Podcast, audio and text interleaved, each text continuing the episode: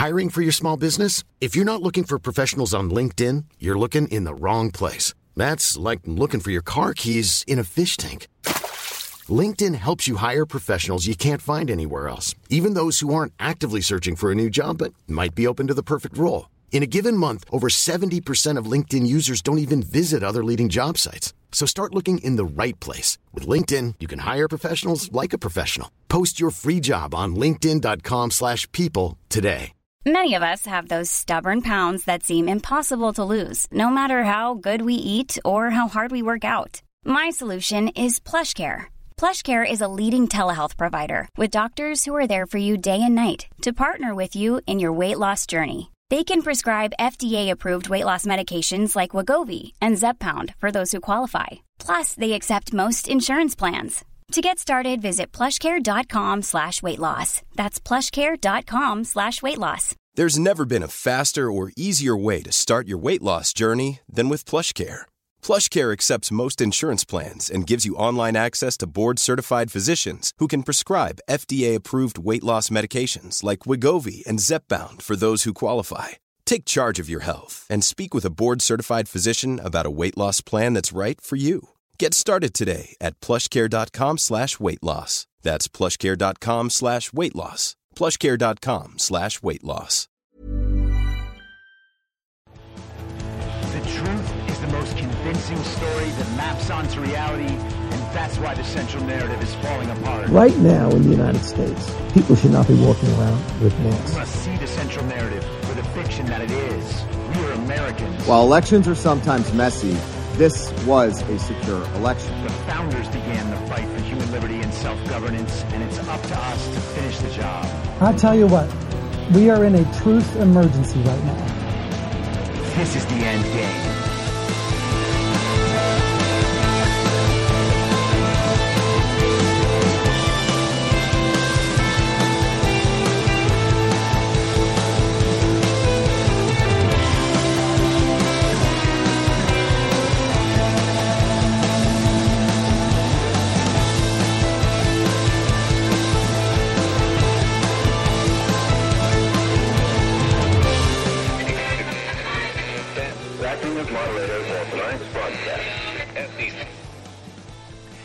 It's Monday, June 5th, 2023, the 866th day of dystopia.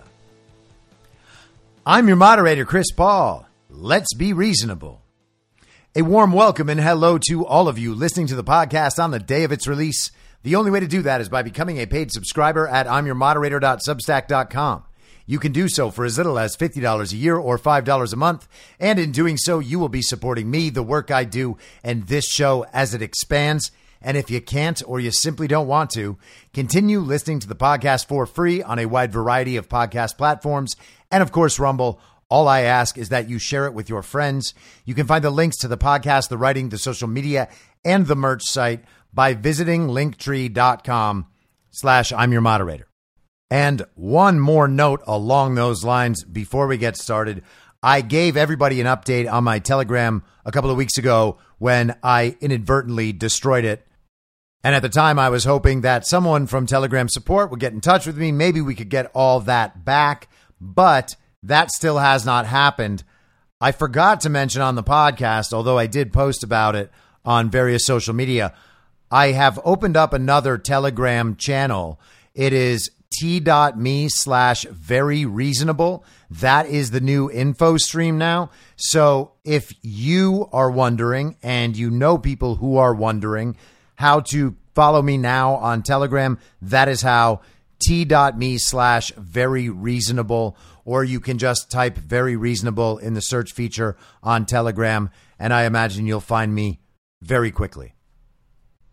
So, Saturday evening, I was invited to attend the premiere of The Great Awakening by Mikki Willis. And I went on over to that event and I was honestly super impressed by his movie. If you're not familiar with Mikki Willis, he is the guy who came out with Plandemic back in 2020 at the beginning. You probably remember people talking about that and sharing it widely on the internet.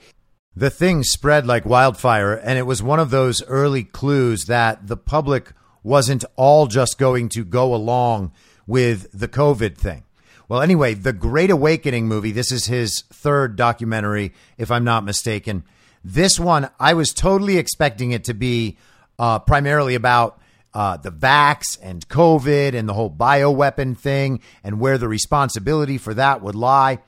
I had just assumed that was what it was going to be going in because I figured it would continue along the same lines as the past stuff and that it might even be a bit political and that it might even incorporate some of those anti Trump COVID narratives. But it was none of that. I was completely wrong in my expectations. What he actually presented was kind of a big picture view on how societies have gone down this road before and how communism and these collectivist ideologies have attempted to take power in nations throughout time.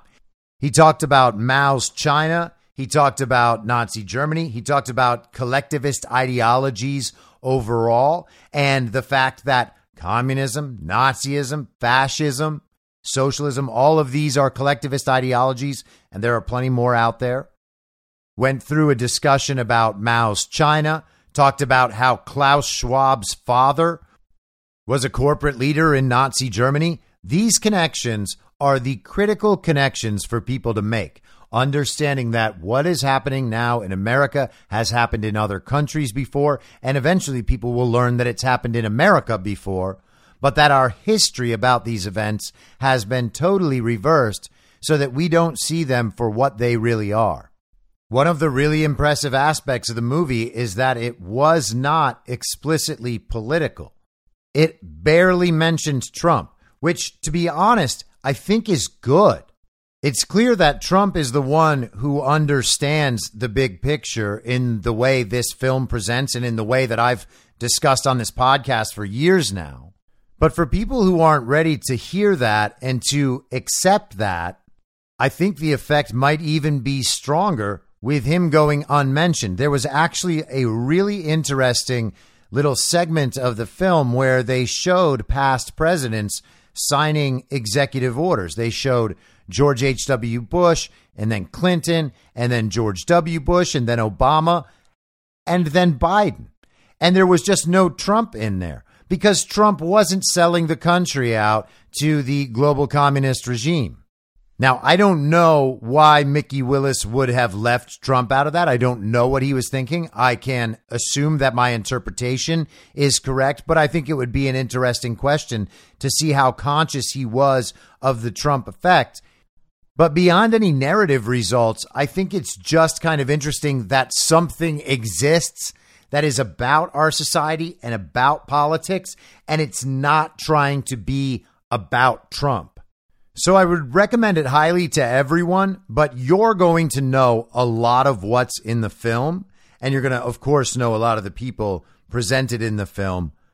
Many of the appearances, the people he interviews throughout the film are names we've become familiar with over the last few years. One interesting note Robert Malone appeared a couple of times in the film and actually got some boos from the audience whenever his face would go on screen. Everybody else was just getting applauded whenever they would appear on screen for the first time. So that was interesting. But as I said, you're going to know most of these people. You're going to know most of what's presented in the film. It's good because it's all presented in a very straightforward fashion. It's big picture stuff. It doesn't hammer away at anything, but it gives you a good understanding of things and it's not doomerish. It concludes by saying that there's a way through this. And so while it's true that you might understand the content, you might be familiar with the characters in the movie, it's the sort of thing that you can share with other people and they can come to it and not be totally put off by it. And hopefully, it will be able to really affect those people who have some understanding that something has gone seriously wrong, but they don't exactly know what it is. They don't want to admit that the other side's right. This gives them some historical context that will hopefully let them sort through some of that. And maybe it'll open them up to future conversations and future realizations.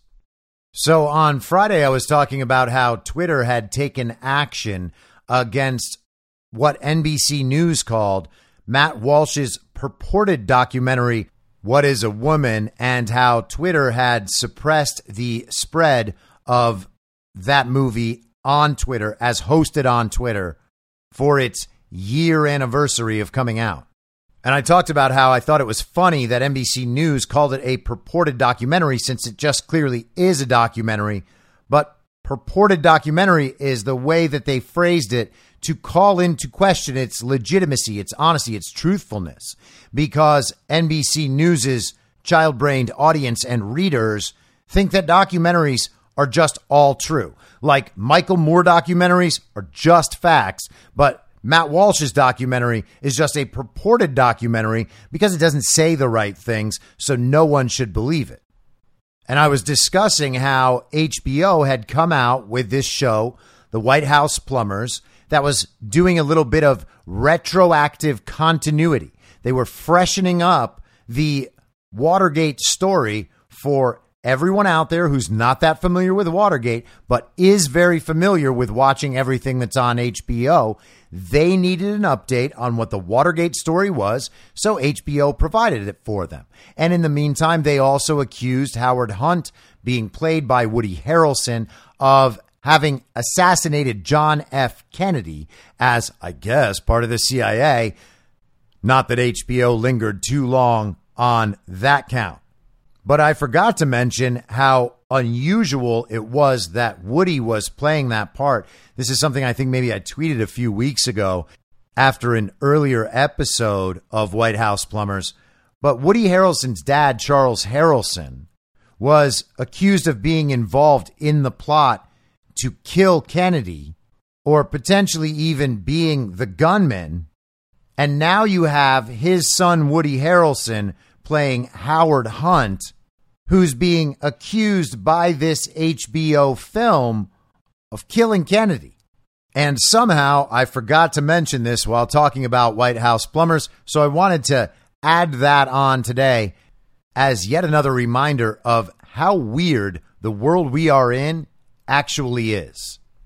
Now, also on Friday's episode, I mentioned that HBO had just released a new made for HBO movie called Reality, and it was about Reality Winner. And here's how Wikipedia describes Reality Winner just for some background. Reality Lee Winner, and in this spelling, it is L E I G H. It is also spelled this way at the end of HBO's film, but at the beginning of it, Lee is spelled L E E. Big deal? Absolutely not, unless it is but it's probably not. Still very strange. So, Reality Lee Winner, born December 4th, 1991. So, she is now 31 years old. She was in her mid 20s when the events took place. An American Air Force veteran and former NSA translator. In 2018, she was given the longest prison sentence ever imposed for an unauthorized release of government information to the media after she leaked an intelligence report about Russian interference in the 2016 United States elections. She was sentenced to five years and three months in federal prison.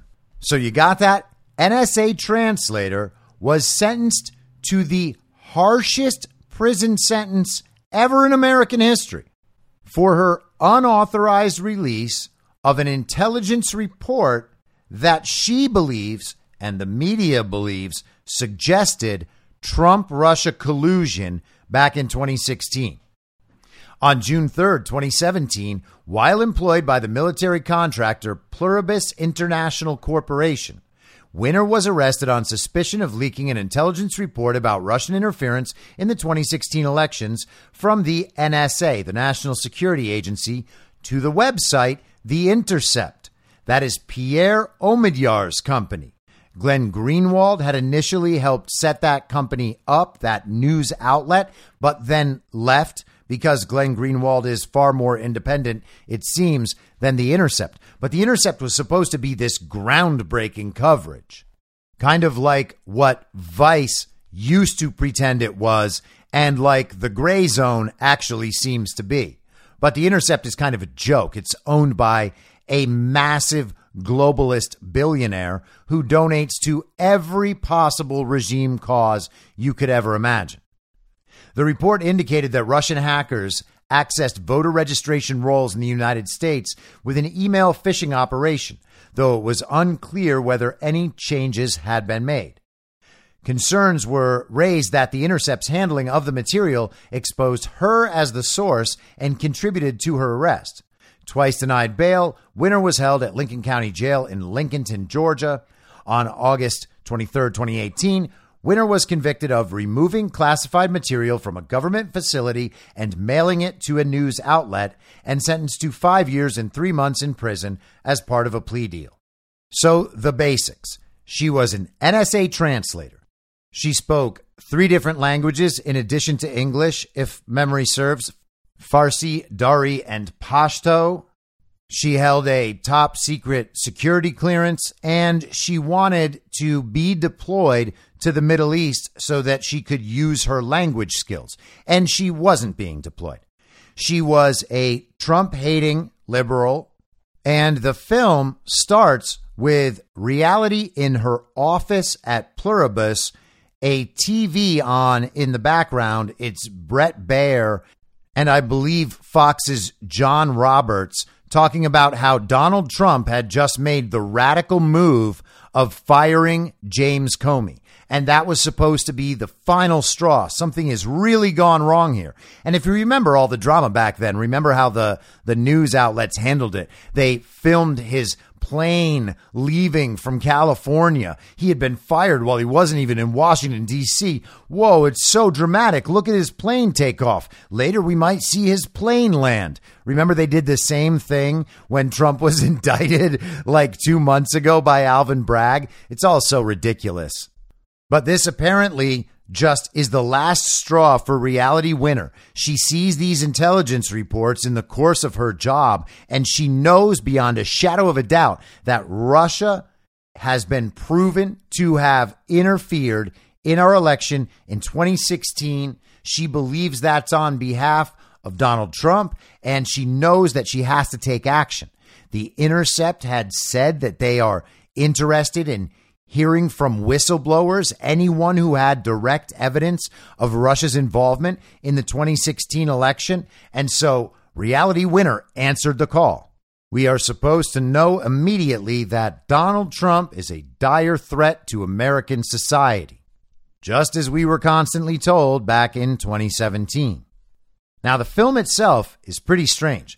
The entire film is reality's interactions with the FBI agents who came to search her house and arrest her on June 3rd, 2017.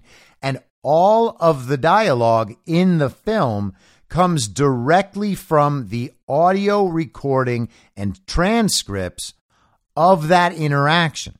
So the FBI guys were recording their entire interaction from the time they got there and approached reality in her car as she got home till her arrest at the end of the narrative portrayed in the film. Every bit of dialogue is from that recording. And the film makes that clear right from the beginning. It goes to a black screen, and on the black screen, it says the FBI documented the following events with an audio recorder. The dialogue in this movie is taken entirely from the transcript of that recording. And they remind you of this throughout the film, the filmmakers do. There are times where they will show an audio wave on the screen and only that, an audio wave over the black screen with the clock counting, and they'll play the actual audio that was recorded. And then they'll switch back to the actors reciting the lines from that audio. Or they'll switch to a page on the screen and the words from the transcript are typed out. So you remember these were really the things these people said the entire time. So reality gets home from buying groceries, and the FBI agents immediately come and approach her car. They start talking to her. Eventually, they identify themselves as FBI agents. They talk about how they have warrants for this or that. They have some initial conversation with her, and then they begin dealing with all the practical minutia of searching her house. She needs to get her pets out. They are constantly worried about where the cat is, whether it's under the bed or on the bed. The entire interaction is very, very strange the way the FBI guys were handling Reality Winner and handling the entire situation seemed a little insecure, a little unprofessional. Didn't seem like they knew what they were doing. It seemed like maybe the entire thing was some sort of setup. And then, about a third of the way into the film, they go into Reality's house, into this kind of bonus room that she doesn't use at all. She describes the room as creepy. There's no furniture in there. She just never wants to go in there. All that's in there is a caged dog kennel for her dog that is now, of course, chained up outside. And in that room, she has the conversation with the two FBI guys about the substance of these charges and what she knew and when she knew it. And at some point, not too deep into their conversation, the style of the film changes slightly to account for redactions in the transcript and the audio. So that official recording of the FBI's interactions with Reality Winner as they went to question and arrest her, there are still redactions in the audio and on the transcript. And so, as they're presenting the film, they have to figure out how to handle this because these are parts of the actual dialogue that we're told occurred between these parties, between the FBI agents and Reality Winner. We're not allowed to know about those parts. So, how does the film present them? Well, at times, the characters just blip off the screen. They're no longer there. And they would be speaking, but now they're not here, so we can't hear them. And then the conversation just picks up after the redaction ends and they blip back onto the screen it becomes immediately noticeable that nothing before had been redacted. And all of a sudden, we're in this period of redactions now. And it's during this period of redacted conversation as the film progresses that the entire tenor switches. Immediately, the FBI guys sound like the most professional people ever. And Reality Winner is now indicting herself in every other phrase talking about how she really did access this information. She printed it out. She knew it was wrong. She folded it up. She put it in her pantyhose. She took it out of the office and then she mailed it to the reporters at The Intercept. She did the whole thing exactly as it's described in the Wikipedia entry and exactly as it's been described in the news. She was totally anti Trump. She believed that Donald Trump had been installed by a foreign government. She couldn't allow this to stand. She felt it was her patriotic duty to speak up and do something because she was the person with the evidence that Russia had indeed colluded, and because The Intercept was looking for whistleblowers willing to share that story, she knew that it was her moment to go ahead and do that. The Intercept wanted something, Reality Winner found something, and so Reality Winner supplied it to The Intercept, and then it made it sound like Donald Trump really was colluding with Russia. And of course, the filmmakers give us all the little hints about who Reality Winner is and what kind of society she lives in. She has a bunch of bumper stickers on the back of her car. She does CrossFit. She likes to travel. She likes to take Instagram pictures. But she's also in Augusta, Georgia, and there is a child's toy truck in another yard that has Confederate flag stickers on it. You can't be subtle when you're trying to convince the child brains that the story you're making up is not only true, but that anyone who thinks it's not true is a bad person. You don't want to be on that other side with the Confederate flag, people. So you better believe exactly what we're showing you about Reality Winner, this person who tried to save the country from Donald Trump. So the FBI eventually arrests Reality Winner. She has admitted that she did all of this. She gets sentenced to the longest sentence ever, and now she has plays and movies written and produced about her. I'm sure she probably has a wonderful career doing something ahead of her. Someone will want to reward her for this, and who knows, maybe it will even be Pierre Omidyar. So, what did they make this story for? And it seems like there's a couple things at play here. Well, first, they want you to know that everything in this story is absolutely real. It's so real that we are showing you the transcript, minus the redactions, of course, and playing for you the audio, minus the redactions, of course. That's how you know that all of it is true and that there were no other manipulations. This is the situation as it existed. We can't show you a more real version of this. In fact, this is as close as we can get to a documentary without actually being a documentary. You see, because this fits none of the qualifications of being a documentary, but it's a hundred percent, a thousand percent, a million percent true. Therefore, it's basically a documentary, not like Matt Walsh's purported documentary.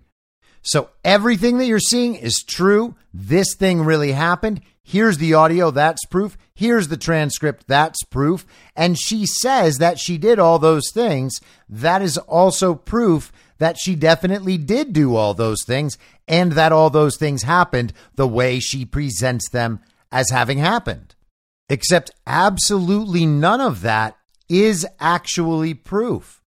And what did those redactions say? And is there anything else going on in this story? Because it sounds like the perfect way to introduce to the public the idea that the intelligence agencies know Russia coordinated with Donald Trump in order to interfere with the election in the United States in 2016 and elect Donald Trump. That is the underlying fact of this story. Reality Winner would have never had any incentive to go to the intercept if she didn't believe that she was legitimately trying to save her country from this Manchurian candidate, Donald Trump, who's only in office due to Russian interference in the election.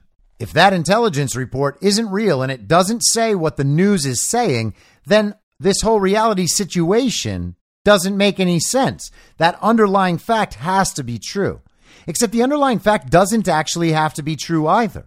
It's just an intelligence report. It could be a correct intelligence report. It could be an incorrect intelligence report, but it's just an intelligence report about Russian actors hacking into electronic databases of email voter registration information because they were going to send them bad emails that were going to affect how they voted. Here is how the original report from The Intercept describes the documents. The report indicates that Russian hacking may have penetrated further into U.S. voting systems than was previously understood. It states unequivocally in its summary statement that it was Russian military intelligence, specifically the Russian General Staff Main Intelligence Directorate, or GRU, that conducted the cyber attacks described in the document. This is quoting from the document. Russian General Staff Main Intelligence Directorate actors executed cyber espionage operations against a named U.S. company in August 2016, evidently to obtain information on elections related software and hardware solutions. The actors likely used data obtained from that operation to launch a voter registration themed spear phishing campaign targeting U.S. local government organizations. This NSA summary judgment is sharply at odds with Russian President Vladimir Putin's denial last week that Russia had interfered in foreign elections. We never engaged in that on a state level and have no intention of doing so. Putin, who had previously issued blanket denials that any Russian meddling occurred, for the first time floated the possibility that freelance Russian hackers with, quote, patriotic leanings, end quote, may have been responsible. The NSA report, on the contrary, displays no doubt that the cyber assault was carried out by the GRU. The NSA analysis does not draw conclusions about whether the interference had any effect on the election's outcome and concedes that much remains unknown about the extent of the hackers' accomplishments. However, the report raises the possibility that Russian hacking may have breached at least some elements of the voting system with disconcertingly uncertain results. Now, it's worth mentioning that after the 2020 election, we were told that no one can interfere in our election systems and that no one has. In fact, the 2020 election was the safest and most secure election of all time, and there can't be any problems in the systems. There can't be any problems in the voter registries, even though we have public private partnerships with all elements of the voting system, the voting machines, the email registrations, every bit of it. There are public private partnerships and all sorts of outside access to our state and federal systems. Now, also, the proof that Reality Winner believed that she found, and we are told that she transmitted to The Intercept who then published this as proof that Russia had interfered so that people wouldn't have to admit that Russia hadn't interfered. Kinda sounds a whole lot like what John Ratcliffe said right before the 2020 election. He did a press conference with Chris Wray from the FBI and Chris Krebs from CISA. And this was how Politico covered it on October 28th, 2020. This is Intelligence asset Natasha Bertrand writing. The headline is Ratcliffe went off script with Iran remarks, officials say. So John Ratcliffe was not supposed to say this stuff to the public. He was not supposed to relay to the public, and he did this another time a couple days later. He was not supposed to tell anybody that there had been foreign interference in an American federal election because that could do things like trigger Executive Order 13848. But Ratcliffe said all this, and the media went immediately into damage control. Here's some of this article. Director of National Intelligence John Ratcliffe went off script when he alleged during a press conference last week that Iran was sending intimidating emails to Americans in order to damage President Trump, according to two senior administration officials with knowledge of the episode. The reference to Trump was not in Ratcliffe's prepared remarks about the foreign election interference, as shown to and signed off by FBI Director Chris Wray and senior DHS official Chris Krebs, the director of the department's Cybersecurity and Infrastructure Security Agency.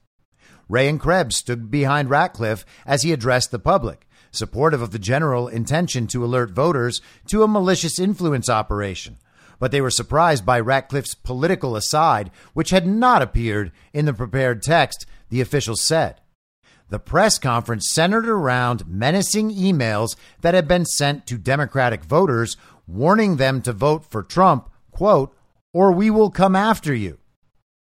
Ratcliffe attributed the emails to Iran, but said they were designed to intimidate voters, incite social unrest, and damage President Trump, raising immediate questions about how threatening Democrats to vote for Trump could be aimed at damaging the president's reelection bid and how the intelligence community had made that determination within 24 hours of the message. So, do you pick up the damage control there? The question is how these emails could have possibly gone out to hurt Trump when, from Natasha Bertrand's perspective, these emails were definitely to help Trump. That's why foreign nations interfere in our elections. It's to help Donald Trump because Donald Trump is the weak one that they can take advantage of. So foreign countries want Trump to be the president. Don't you see? That's what we've been told for like eight years now, ever since he came down the escalator. And again, we're about a week or so away from that happy anniversary. But we were told for years and years that Donald Trump was just going to roll over and do whatever he was told by these powerful foreign leaders who all have the dirt on him. It's not Joe Biden, whose son's laptop they all have. It's not Joe Biden, who all these countries have compromised. Donald Trump is the one they really want to be president so they can take advantage of him. That's what it is. Ratcliffe also contrasted Iran's actions with those of Russia, adding, Although we have not seen the same actions from Russia, we are aware that they have obtained some voter information just as they did in 2016. Kind of sounds like he's talking about the whole reality winner incident, doesn't it? Ratcliffe, who has come under fire from Democrats since his confirmation in May, had decided on his own earlier on in the day to hold the press conference about the spoofed emails the officials said. The FBI and CISA joined in on the briefing so that the warning about Iranian and Russian interference in the presidential election would be seen as independent and apolitical. And that also sounds absurd. So, in thinking about what this movie is intended to do, well, it's intended to hammer home the point that Russia definitely did interfere in the 2016 election. That is just proven beyond a shadow of a doubt. We're supposed to believe that they did it to help Donald Trump, even though that's not proven in any way. And we're supposed to believe that all of the reality winner story is real. That's what the transcript and the audio show, and they're portraying it on the screen. Therefore, the underlying facts are real too that Russia actually did collude. Now, the timing of the whole thing is amazing because it just released right after the Durham report released. And the Durham report shows that the entire basis for the Trump Russia collusion story, that whole hoax, was the Clintons with knowledge of Obama and Biden and Comey and John Brennan and Loretta Lynch and countless others. All of that was ginned up by the Clintons and the DNC on behalf of the global regime to make sure that Donald Trump couldn't win and then to continue spying on him while he was president, launch the Mueller investigation, undermine his presidency. And this story only came out because a brave whistleblower who had been an NSA translator took this document out and gave it to The Intercept so that they could prove how bad Trump was on behalf of Pierre Omidyar and all his global regime friends. We're supposed to take all of that as true. Now, if Ratcliffe hadn't gone out and announced that this foreign interference was trying to damage Donald Trump, how would the media have spun that in the lead up to the 2020 election? This is days before. If he came out and admitted that there was foreign interference in the election and didn't say who that foreign interference was intended to help, they would have just played Trump Russia again or Trump Iran again. And if Donald Trump happened to win, well, then they could have just undermined his presidency again. But Ratcliffe ruined that story, and he may well have ruined this reality winner story too. So they have to bring it back and spruce it up so that everybody knows this is what really happened. This is extremely real. And the funniest thing about this entire project is that it gets its sense of realness, its sense of reality from reality. You get it? Ha ha ha. From the use of these audio recordings and the transcript. But a lot of it, the really important stuff, is redacted. It's not important to the drama of the film, to the narrative of the film. It's only important if you care about what the facts are.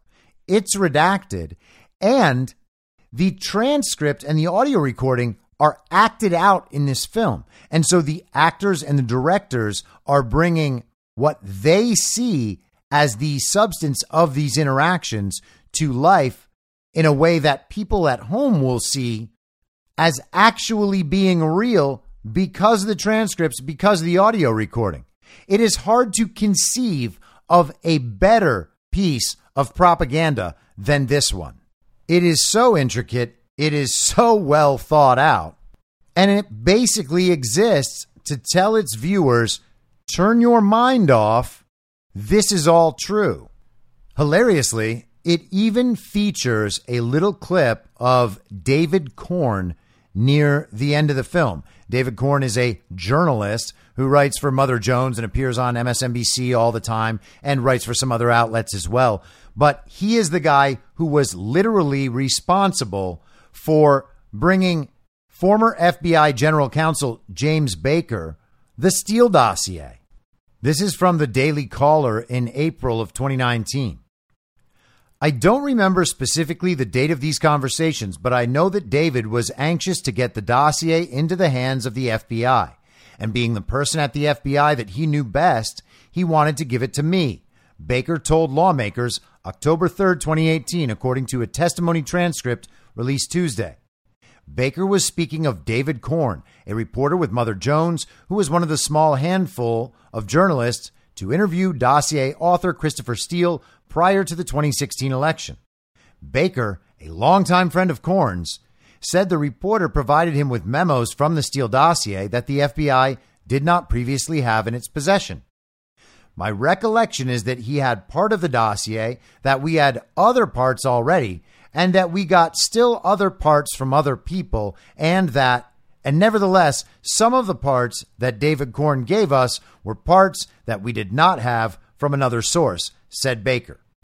So, how clever is that? Someone who was literally involved at the ground level on the selling to this nation of the Russia hoax gets a little cameo in a video clip at the end of a movie specifically designed to tell everybody that the Russia hoax really was based on something real and important right after the Durham report comes out. It's incredible, honestly. So, if you want to watch a fake documentary that does not claim to be a real documentary, watch reality on HBO. And if you want to watch a real documentary that does claim to be a real documentary, watch The Great Awakening by Mikki Willis. It is available for free all over the internet. Links are up in the info stream t.me slash very reasonable and have yourself a good time. So last week we talked a lot about how people have a hard time understanding what Trump is saying. They don't like listening to Donald Trump. They don't like his voice. They can't hear Trump. They don't give him the benefit of the doubt. They don't try to understand what he's saying. His voice sounds uneducated to them as elitists and wannabe elitists. They believe that they've heard everything he has to say because they see little clips of him on social media or on cable news. They don't ever actually take the time to listen to what he's saying on his own in a rally speech. They ignore the video statements that he routinely puts out on Truth Social, etc. They just don't know how to understand Donald Trump. They don't like to listen to him. They can't hear him. I brought this up to talk about a couple examples from the last couple of weeks. One where people went crazy because Donald Trump, they thought, insulted Kayleigh McEnany, and Kayleigh McEnany is just a perfect angel who should never be insulted, ever, ever, ever, no matter what she might have done that we know nothing about, and Donald Trump may know something about because he's in an entirely different position than we are. He said something about having a big red button to Ron DeSantis, just like he said with Kim Jong un years ago. He has the goods, he has the leverage. Whatever you think you're going to try to do to me, if you go ahead and do that, I'm going to hit you back 10 times harder. That was his approach to Kim Jong un. That was his approach last week to Ron DeSantis. Well, there's more controversy about something that Donald Trump said. On Truth Social on Friday, Donald Trump linked to an article from American Greatness and posted that link on Truth Social writing, Congratulations to Kim Jong un. And he wrote Jung, J U N G, rather than Jong, J O N G. Maybe he's embracing his shadow self. Maybe he's getting into a little Carl Jung and combining Carl with Kim Jong un. Now, the link he provided to American Greatness is an article with the headline North Korea granted position on World Health Organization's executive board. Donald Trump is telling the public, hey, this is a good thing. And for anyone with perspective that goes beyond the mainstream media's telling of the Trump Kim relationship or the WHO's standing in the world, you would realize that the WHO is a terrible organization that Trump tried to pull us out of. There's all sorts of Chinese influence, Bill Gates influence, etc. It is not a body of world experts who are trying to figure out how to save the most human lives. They are just another branch of the global regime using quote unquote public health to continue implementing the agenda of that regime. And you will know that Donald Trump's relationship with Kim Jong un started a little rocky. They used to exchange some barbs on the internet. And then Trump ended up walking Kim into the demilitarized zone to meet with South Korea's president. We were told Kim Jong un would be nuking California, but instead he was making peace with South Korea along with Donald J. Trump. And of course, now he still tests weapons and people freak out and get very, very upset. He's going to nuke California anyway, even though it's pretty clear that he really never intended to nuke California. This is a short article, so here it is. On Tuesday, the communist dictatorship of North Korea was elected to a position on the executive board of the World Health Organization. As Breitbart reports, North Korea is now one of only 10 members of the elite board. Despite its long history of frequent nuclear threats against its neighbors, suppression of its own people, and occasionally taking foreign hostages, among other crimes against humanity. North Korea is currently run by dictator Kim Jong un. So, that is all of the central narrative. That is the official story about North Korea. They are very evil, very bad. He is a ruthless dictator, and he is actually gleeful about the oppression of his own people. Now, they would, of course, not tell you that North Korea is a global regime proxy state.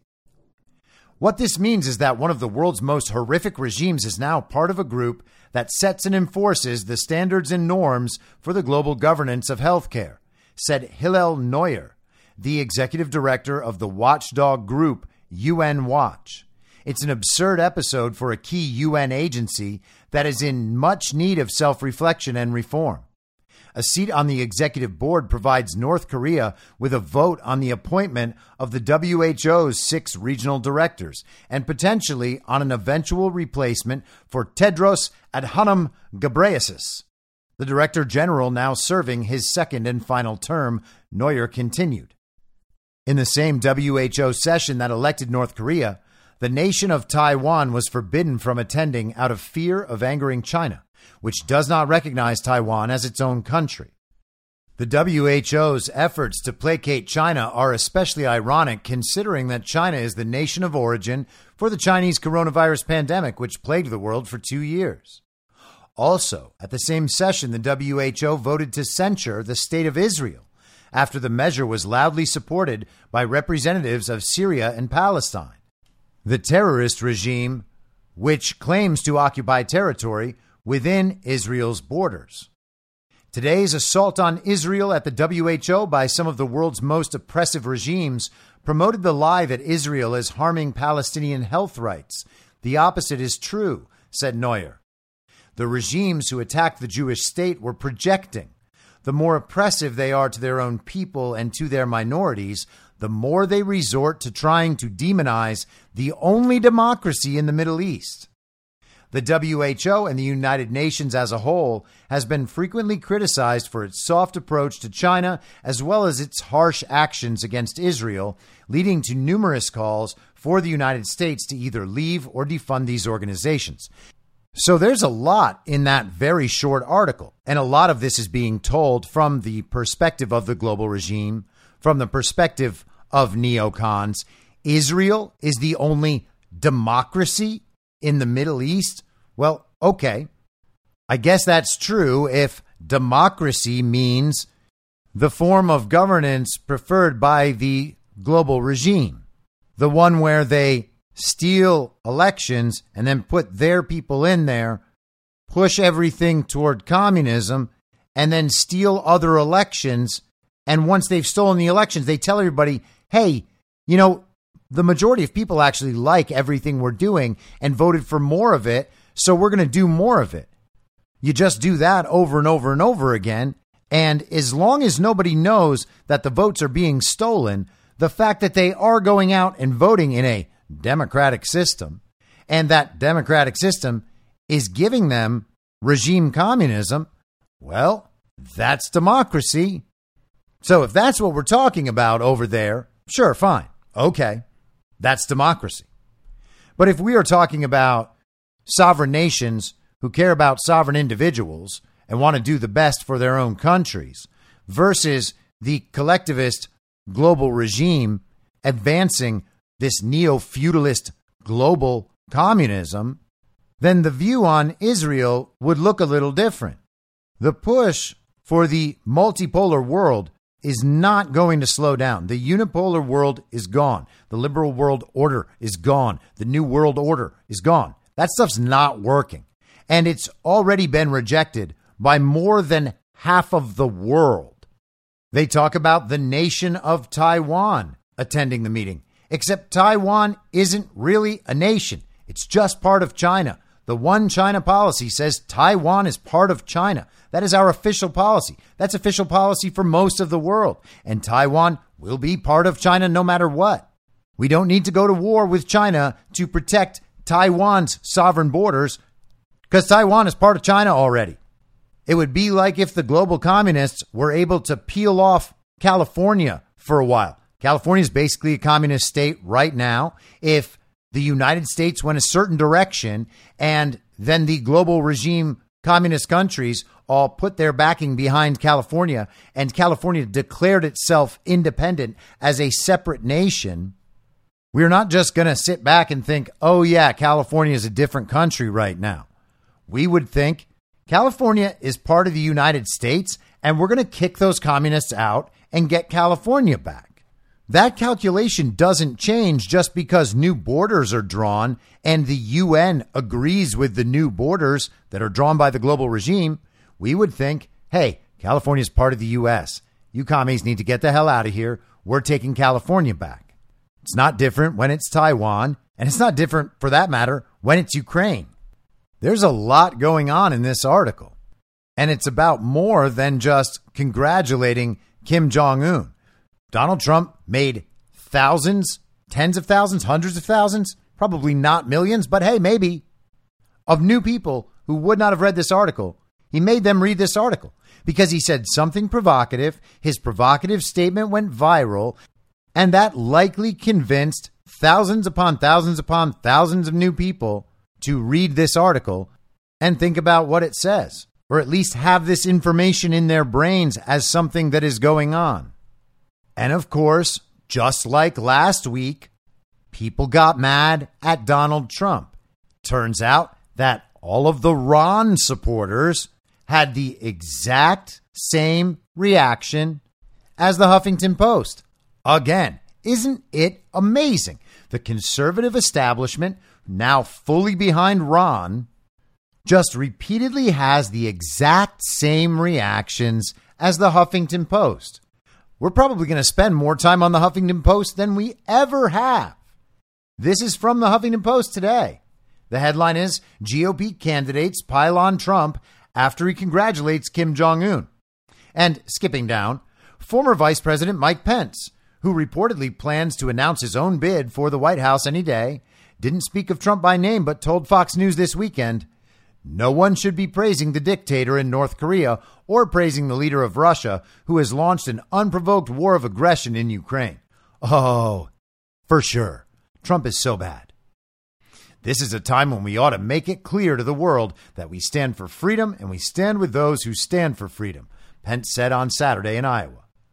Governor Nikki Haley went a step further, calling Kim a thug and saying there was no reason we should ever congratulate the country's inclusion in the UN body. I mean, Kim Jong un is a thug. And if you see what he has done to his own people in North Korea, when money went to North Korea, it didn't go to feed their people, it went to feed their nuclear program. She said during a CNN town hall style event on Sunday that Jake Tapper hosted and absolutely no one watched. No one even knew it was going on. Congratulate our friends, she added. Don't congratulate our enemies. It emboldens them when we do that. Florida Governor Ron DeSantis also fired off a jab at Trump, saying he was, quote, surprised to see the former president's missive. Kim Jong un is a murderous dictator, DeSantis told reporters. So all of the also rans and the irrelevants went to Iowa to pretend that they are actually running for president. All of them are very mad about Donald Trump saying the no no words. And they all sound like they could write for the Huffington Post. Now, on Friday, we talked about how YouTube was changing their policies. According to a report in Axios, YouTube is no longer going to ban content that talks about election fraud in the 2020 election. Talks about how our elections are stolen and manipulated and how the fraud is introduced to the process. We're basically allowed to talk about election fraud on YouTube now. Now, I can't imagine that they're doing that for us. I can't imagine that they're doing it for the benefit of the nation. They're certainly not doing it because they're in favor of vigorous open debate. So why are they doing it? And I suggested a possible reason why they could be doing it was because election fraud is undeniable. It is coming out more and more and at a faster pace. And at some point, they're going to be held liable for how they have distorted the conversation and how they have involved themselves directly in election interference. Now, I obviously don't know if legal issues or future legal issues are what made them make this decision or whether there is some measure of control being exerted upon them from some outside force. And if that's the case, we can't know what side it's coming from. But I am inclined to stick with my first impression that election fraud is just bubbling up to the surface finally. It always had to come out. There was no way we were ever going to just allow this thing to die. There were too many people who have watched our elections stolen in broad daylight and have absolutely no incentive to let go of that. People whose lives were destroyed by this regime through the whole pandemic period are not going to just sit back while that regime steals our elections and makes our lives a never ending pandemic period. The evidence is everywhere. It's obvious. It's overwhelming. And not only is the evidence everywhere obvious and overwhelming, you can just use logic and intuition to get your way through the problem. The elections are obviously stolen because there's absolutely no way in hell that Joe Biden could have ever received 81 million real lawful American votes. It's just not possible. Therefore, something went wrong. Well, on what scale did something go wrong? How much fraud is acceptable? And when you realize that election fraud is not acceptable under any circumstances, and when you start to examine the system, you realize that the system was built to enable fraud. And so it should be assumed automatically in a system built to steal something that that thing is being stolen. It's not a leap. It's not radical. It's not a conspiracy theory. It is the most obvious conclusion based on the set of facts in front of us. And beyond that, the results produced in the real world suggest the illegitimacy of our elections. The fact that our elections are illegitimate explains nearly all of the problems in our society right down to the very roots. And we do not need the New York Times to agree with us. If the media had reported any of this accurately over the last three years, but truthfully over the last however many years, all of the years since the country began, certainly decades and decades, there would be zero doubt about whether or not our elections are stolen. The mainstream media could have simply covered the news and gotten the entire country there. But that is the purpose of propaganda and censorship. They want to hide the truth. They want people to believe the lie. Again, another logical and intuitive way to know that they steal the elections. So, as I said, I think that we are getting to the point where this stuff becomes undeniable. And yesterday, Maria Bartiromo had a very interesting interview on Fox News with Newt Gingrich, the former Republican Speaker of the House, who constantly weighs in on politics. He's like the old wise man who is often very wrong because he still may well be a tool of the regime. And she also had Robert Cahaly, who is the guy at Trafalgar Polling. Here's a bit of their conversation. I want to ask you about election integrity. How much do you factor in potential voter fraud when you come up with your polling? Well, what we're having to do is look back at the last few years and come up with the, the number of votes that seem to come in that are, you know, kind of untraceable. Uh, you know, people that uh, tend to vote that you don't seem to be able to contact. And so you build a model based on how many of these are going to happen. And unfortunately, in this day and age, when you have to build that model, what you have to do is uh, they're all going to vote one way. Uh, but you have to figure out how many people are going to participate who you know are just not going to be available for you to call. The you know 95 year old guy in the news uh, who, who you know doesn't watch the news or anything who has a ballot requested his name and doesn't know there's an election. He's going to vote. We know how he's going to vote now. Okay. Uh, Newt, uh, are the Republicans doing enough to ensure a free and fair election in 2024? Well, I, I, think it's probably almost impossible under current law to ensure an accurate election. And I think the only Republican strategy in the long run is to pick issues and win by margins so big that they can't steal it.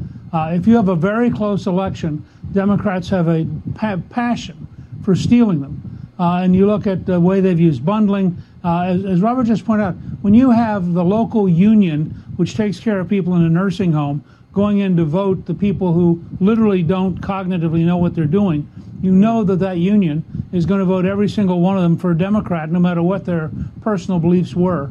Uh, and so I think these are things you got to be honest about. And we have we're gradually in the Republican states beginning to tighten up the election law, but in states dominated by Democrats like New York, Illinois, um, uh, California, you just have to assume that the machine will steal as much as it can. Wow. Wow, indeed. That is pretty bold. Now, I'm not concerned with whether or not that was all some grand revelation, like new information. That's not the point. The point is that Fox News's standard normie viewer, the average Republican villager, is hearing that not only are our elections stolen, but that these people in the know assume that our elections are stolen. It's already incorporated into the things that they're saying. They're not revealing something new here. They're talking about something that everybody knows or that everybody should know. Just common information. Yes, of course they steal elections. This is what they do. The machine will steal as much as it can. That's what Newt said. Cahaly, in his polling, tries to factor in and account for the votes that are untraceable, the people they can't reach, the masses of voters that must exist because the results say they exist, but the polling companies are just somehow never able to contact those very real voters. Now, Newt also inserts some of the official story in there by pretending that Republican states are really tightening their voter laws and fixing elections in their states.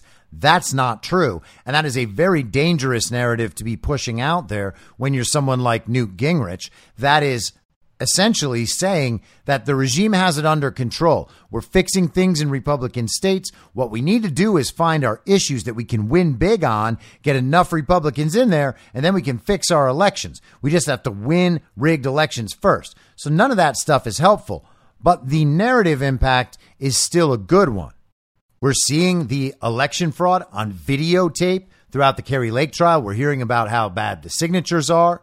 There are stories coming out about election fraud all across the country. We are seeing the election interference that is not necessarily part of the voting process with the FBI and our intel agencies and regime politicians and our judiciary all abusing their roles in office to influence the outcome of elections. We're hearing these stories about foreign electronic interference all of this stuff is good. The more we hear about all of this, the better off we are. The further we push toward the full realization of election fraud, the closer we get to the end of this period. And naturally, a new period begins. It's not like we get to just lay back and go back to normal and stop working forever. We just shift to the next stage. But once the country understands that our elections are stolen and that the 2020 election was stolen, the country can no longer view itself in the same way. They can't think that MAGA is this tiny little fringe. It's clear that it's not, by the way. Donald Trump is dominating in the Republican Party. There's this big chunk of Ron voters who will vote for Biden if they don't get Ron. So we are seeing more and more that that is the fringe in the Republican Party. The Ron thing is the fringe. We are the vast majority on the America First side. The regime side, the GOP elite establishment side, is actually very small. And those are the self imagined and self identified centrists. They want to be elitists. They are college educated. They think they know everything, even though they are the actual definition of low information voters. We have this phenomenon now where we have the most quote unquote highly educated who happen to be the least informed. And it's not just about our elections and our politics. They're the least informed about everything. They're the people with multiple vaccinations. They're the people still wearing masks in their cars. They're the people who think Bitcoin is a joke and the debt ceiling is the most important issue ever. Those people, the members of that group who are voting for Ron, if and when they don't get Ron, they're going to go back and vote for Biden. And that's funny because the anti Trump movement that just so happens to attack Donald Trump in all the same ways the left does, and just so happens to agree that they should attack Donald Trump at all the same moments that the left does, are actually all just Trump haters. They're just Trump hating elitists who see DeSantis as the way to get rid of Trump. And if DeSantis doesn't work, then they'll just revert to Biden to get rid of Trump. It's just anti Trump. What do all of them do when they understand that everybody knows our elections are stolen? The anti Trump argument in big part depends on our elections being free and fair, and Donald Trump being so unpopular that 81 million real lawful American voters came out and cast their votes against him, even though his total rose by 12 million. The Democrat total from 2016 rose by 15 million. That's how unpopular Donald Trump was, even while increasing his total by 20%. What happens when they all realize it was a lie the whole time? Now, I've been optimistic about this moment for many years, and it's led to a lot of disappointment and frustration about the timelines, but you can still see it coming, and that narrative has not backtracked at all. There has been no point at which fewer people believe in election fraud than they used to. The polling reflects this, and you can see it in the real world as people have softened their views. They no longer call it the big lie. The idea that Joe Biden was a return to decency, the adults are back in the room, all of that has gone by the wayside. No one believes that anymore. They can't hang that over Trump's head as if it was obvious to everyone that a change must be made. None of that works anymore, and there is continuously more proof, more evidence, more stories of election fraud coming out. You might remember at the end of 2020, in the aftermath of the election, we heard about a man named Jesse Morgan, who was a truck driver, a contractor working for the U.S. Postal Service, who was tasked with driving a truck from Bethpage, New York to Lancaster, Pennsylvania, and that the truck was filled with ballots. The story has been updated. There has been an investigation, and this is the American Thinker from Friday. Jesse Morgan drove a tractor trailer for a contractor working for the U.S. Postal Service. Shortly after the 2020 election, Morgan made these claims at a press conference held by the Amistad Project of the Thomas More Society, and that was with attorney Philip Kline. Phil Kline also did a two hour long presentation and press conference about Mark Zuckerberg's interference in the 2020 election. And it is a masterful display. It was available for anyone to see prior to the illegitimate president assuming office, but most people ignored it. On October 21st, 2020, Jesse drove his truck and trailer from Bethpage, New York to Harrisburg, Pennsylvania, loaded with as many as 288,000 completed ballots. Completed ballots from New York to Pennsylvania. In addition, there were two large trays of mixed mail bound for Lancaster. Those were in the front of the trailer. Jesse drove the trailer to Harrisburg but was not allowed to unload. After a six hour wait, he was told to drive to Lancaster without unloading at Harrisburg. In addition, the supervisor in Harrisburg refused to give him any paperwork to document his arrival in Harrisburg or his six hour wait, which normally would justify extra compensation. Jesse Morgan was perplexed by these instructions because 95% of the load was for Harrisburg, and that mail would have to be unloaded before anyone could get access to the Lancaster mail bins. After that, the Harrisburg mail would have to be returned to the trailer and driven back to Harrisburg. Even for the government, that is slightly inefficient. As instructed, Morgan drove the tractor trailer to Lancaster and parked it in his usual spot. The next morning, the trailer had disappeared without explanation. The trailer and the ballots were gone, and no one would explain to Morgan or anyone else in the world what had happened. Now, you might think this is a yarn that Morgan made up, but you'd be wrong. In its highly redacted closing memorandum, the Post Office Inspector General does not deny that Morgan was a subcontractor truck driver who took mail from Bethpage to Harrisburg and then to Lancaster. The OIG claims that Morgan identified the wrong trailer number and that his estimate of ballots could be much lower. The OIG also asserts Postal Service employees working on October 21st could not recall directing Morgan to proceed to Lancaster. Wow. Does the post office keep a written record when it sends a big tractor trailer from one city to another? Or does it simply let the truck drivers decide when and where to take their trucks? There are other suspicious tidbits in the closing memorandum. In the document, the OIG acknowledges that a contractor in Rochester, New York, printed 650,000 general election ballots that went to Pennsylvania. Of the total, 450,000 went to Philadelphia County and 200,000 went to Chester County. In explaining how the printing company delivered the ballots to Pennsylvania, the OIG states the printing company, name redacted, explained but could not confirm the ballots for both PA BOEs, that's Pennsylvania Board of Elections, were most likely delivered to those respective locations by their delivery trucks or entered in the mail stream locally in Rochester, New York. So, after more than a year of investigation, the Post Office IG was still not sure if the two batches of printed ballots were shipped into Pennsylvania in trucks owned by the printing company or were taken to Rochester area post offices to be delivered in government trucks. Wouldn't the post office know whether or not it delivered the 650,000 ballots? And what about the printing company? It printed 650,000 general election ballots, which may have cost close to $200,000 with a per unit cost for printed ballots of 29 cents in New York State. Yet the company didn't know a year and a half later how it managed to get the ballots into another state. But don't worry, according to the memorandum, more information is coming. The lawyer for the printing company, whose name is redacted, indicated that he would contact his client and confirm the transportation of ballots at a later time.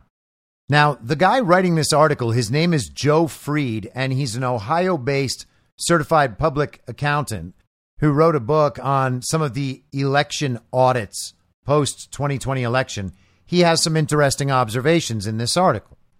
He says, I wonder when the later time will take place. After all, that statement was made in a final closing memorandum for which I could find no updates.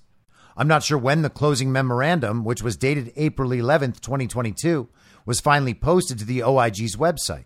I've tried multiple times to get the information using the right to know laws.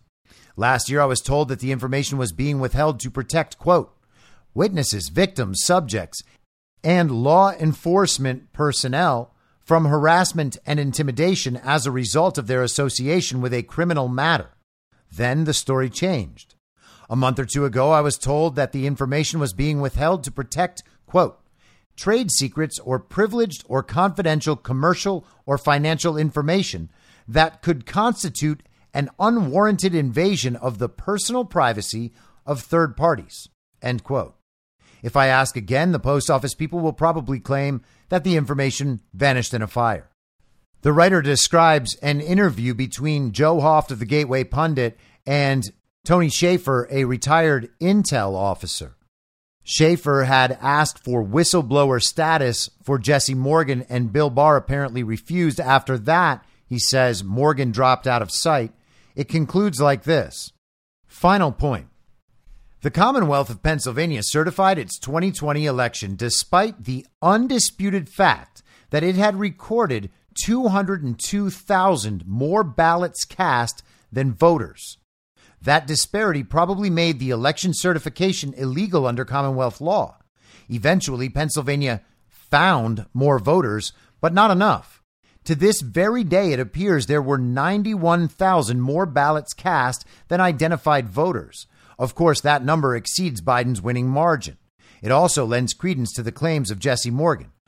And people often try to debunk that claim by misstating that claim. They believe that the claim being made is that there were more votes cast than eligible voters and registered voters. Like there's no way that number of votes could have been cast based on the number of people who could have voted. That's not what it is. It's that there are more votes counted in the total than there are voters identified from those registered Pennsylvania voters.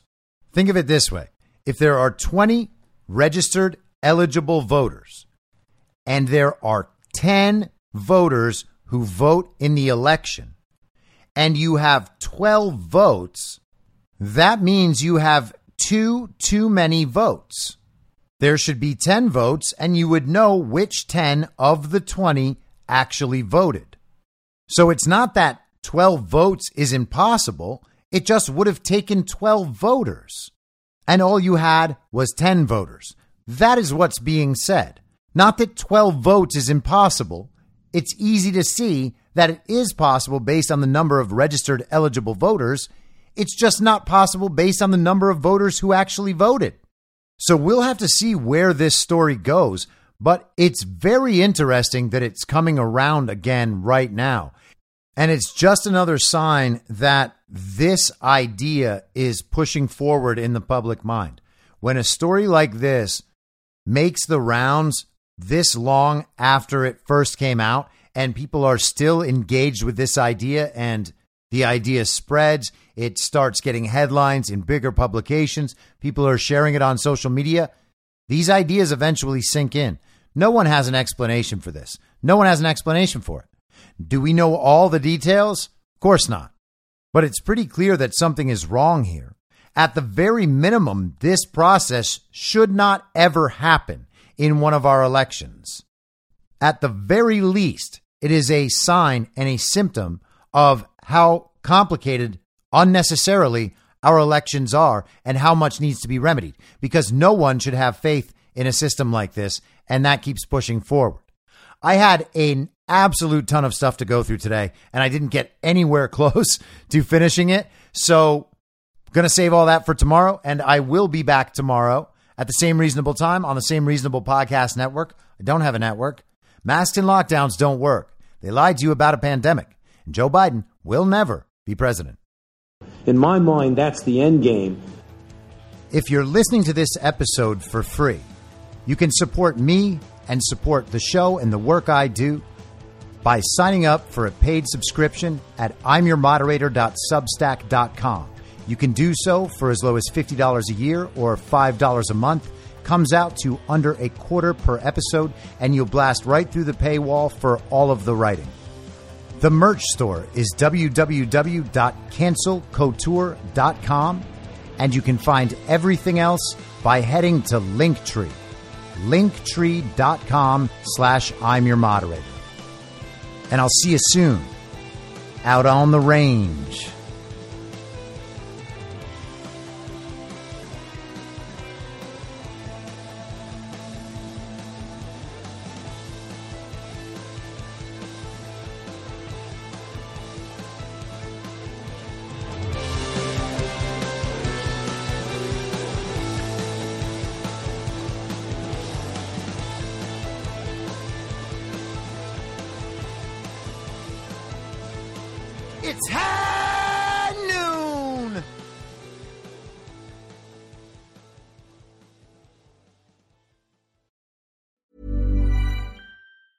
Planning for your next trip? Elevate your travel style with Quince. Quince has all the jet setting essentials you'll want for your next getaway, like European linen, premium luggage options, buttery soft Italian leather bags, and so much more. And is all priced at 50 to 80% less than similar brands. Plus, Quince only works with factories that use safe and ethical manufacturing practices. Pack your bags with high-quality essentials you'll be wearing for vacations to come with Quince. Go to quince.com slash pack for free shipping and 365-day returns. Ever catch yourself eating the same flavorless dinner three days in a row? Dreaming of something better? Well, HelloFresh is your guilt-free dream come true, baby. It's me, Keke Palmer. Let's wake up those taste buds with hot, juicy pecan-crusted chicken or garlic butter shrimp scampi. Mm. Hello Fresh. Stop dreaming of all the delicious possibilities and dig in at HelloFresh.com. Let's get this dinner party started.